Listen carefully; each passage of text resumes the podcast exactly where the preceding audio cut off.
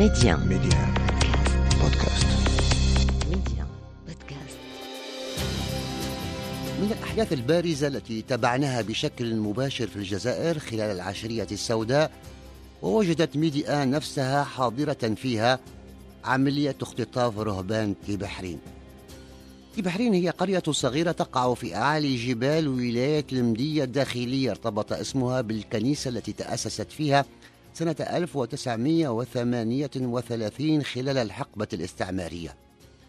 مباشرة بعد الاستقلال هاجر كثير من الفرنسيين والمعمرين الأوروبيين وتركوا وراءهم منازلهم وحقولهم وأغلقت العديد من الكنائس أيضا بعد أن غادرها رهبانها. فيما بقيت بعض الكنائس خاصة الكبيرة منها مفتوحة ومنها دير تبحرين الذي وافقت السلطات الجزائرية حينها على أن يبقى فيه الرهبان شريطة ألا يتجاوز عددهم 12 راهبا. وبقي الأمر على هذه الحال. تعايش الرهبان مع أهل القرية يمارسون حياتهم ويشتغلون في الأراضي الفلاحية. وفي بداية العشرية السوداء التي غرقت فيها الجزائر بعد وقف المسار الانتخابي وإلغاء انتخابات السادس والعشرين من ديسمبر 1991 التي حققت فيها الجبهة الإسلامية للإنقاذ فوزا عريضا فيما عرف بعد ذلك بانقلاب الثاني عشر من يناير 1992 الذي مر عبر استقالة الرئيس الراحل الشادي من جديد. في بداية تلك العشرية السوداء طلبت أغلب الدول الأوروبية من رعاياها مغادرة الجزائر. وحذرت من السفر إليها والعمل بها بعد انطلاق نشاط الجماعات المسلحة التي كانت تستهدف مباشرة مؤسسات الدولة والرعايا الأجانب. ورغم التهديدات وغياب الأمن أصر الرهبان على البقاء في القرية التي نسجوا علاقات قوية مع سكانها. وكان هناك حديث عن تقديمهم مساعدات غذائية وطبية للمسلحين الذين التحقوا بالجبال بعد تلقيهم عهد أمان من القائد المحلي. وفي ليلة السادس والعشرين من مارس 1996 اقتحمت جماعة مسلحة الدير واختطفت سبعة رهبان من أصل تسعة. الناجيان كان الأب جون بيير شوماخر الذي انتقل بعد المأساة إلى المغرب حيث أقام في دير سيدة الأطلس بميدلت إلى حين وفاته والأب أميدو توتو الذي كان عليه الانتظار بسبب حظر التجول حتى الساعة الخامسة صباحا قبل التوجه إلى الثكنة العسكرية بالقرية للإبلاغ عن الحادث حيث قطع المسلحون خط الهاتف قبل المغادرة. وانطلقت بعد ذلك مفاوضات ماراثونية مع السلطة لإطلاق سراحهم واختار الخاطفون إذاعة ميديا قناة للتواصل وتبليغ مطالبهم. وكان الزميل سعيد بن صغير يتلقى الاتصال ويتخاطب مع الناطق أو المسؤول في تلك الجماعة الخاطفة التي لا نعرف عنها الشيء الكثير. وما زالت تسجيلات ما حدث موجودة وتطرقنا إليها ضمن ملفات أخرى في برنامج خاص بمناسبة الذكرى الأربعين لتأسيس ميدي 1. لكن كل شيء انتهى فجأة.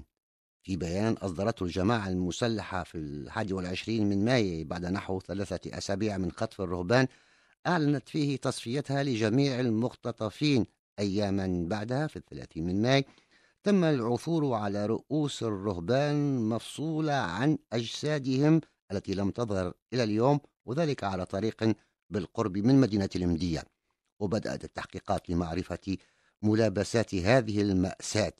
قبل عملية الاختطاف ترك رئيس الدير الأب كريستيان دو شيرجي وصية ليتم فتحها في حال وفاته. قال فيها إذا حدث في يوم من الأيام ويمكن أن يحدث اليوم أن أصبح ضحية الإرهاب الذي يبدو الآن جاهزا لاحتضان جميع الأجانب الذين يعيشون في الجزائر.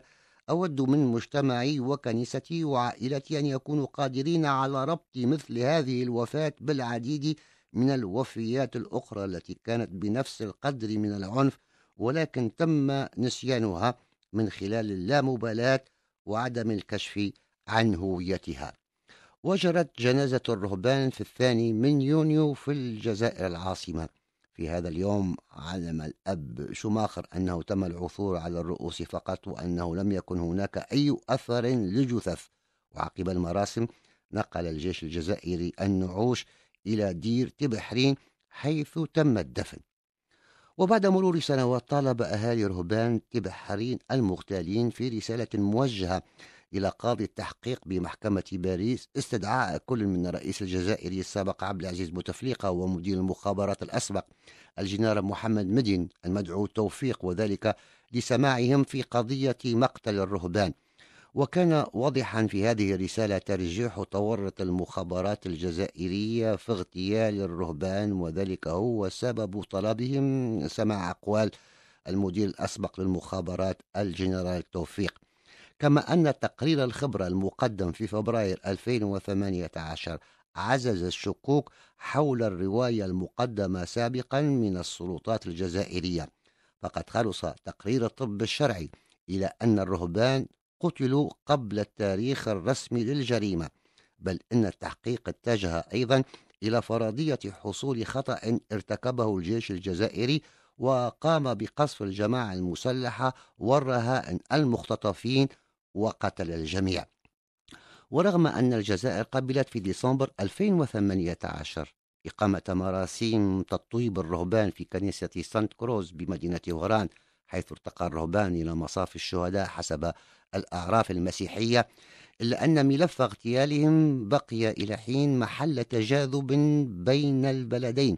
فالجزائر تستند إلى اعتراف تنظيم الجماعة الإسلامية المسلحة جيا بالجريمة التي كانت عندها تحت قيادة جمال زيتوني ولم يصدر بيان تبني عملية اختطاف الرهبان سوى في الثاني عشر من أبريل بتوقيع زيتوني. لكن السلطات الفرنسية طلبت في كل مرة فتح الملف من جديد وإعادة التحقيق فيه.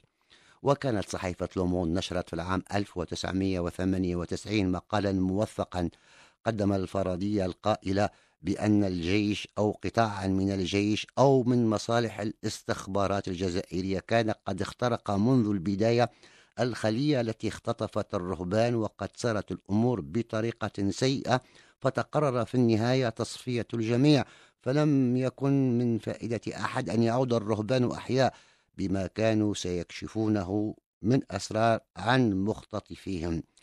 فيما تحدثت شهادات أخرى عن أن العملية لم تكن تستهدف تصفية الرهبان تحديدا لكن ساءت الأمور بعد ذلك نتيجة خطأ في التنسيق. وإلى لقاء قادم.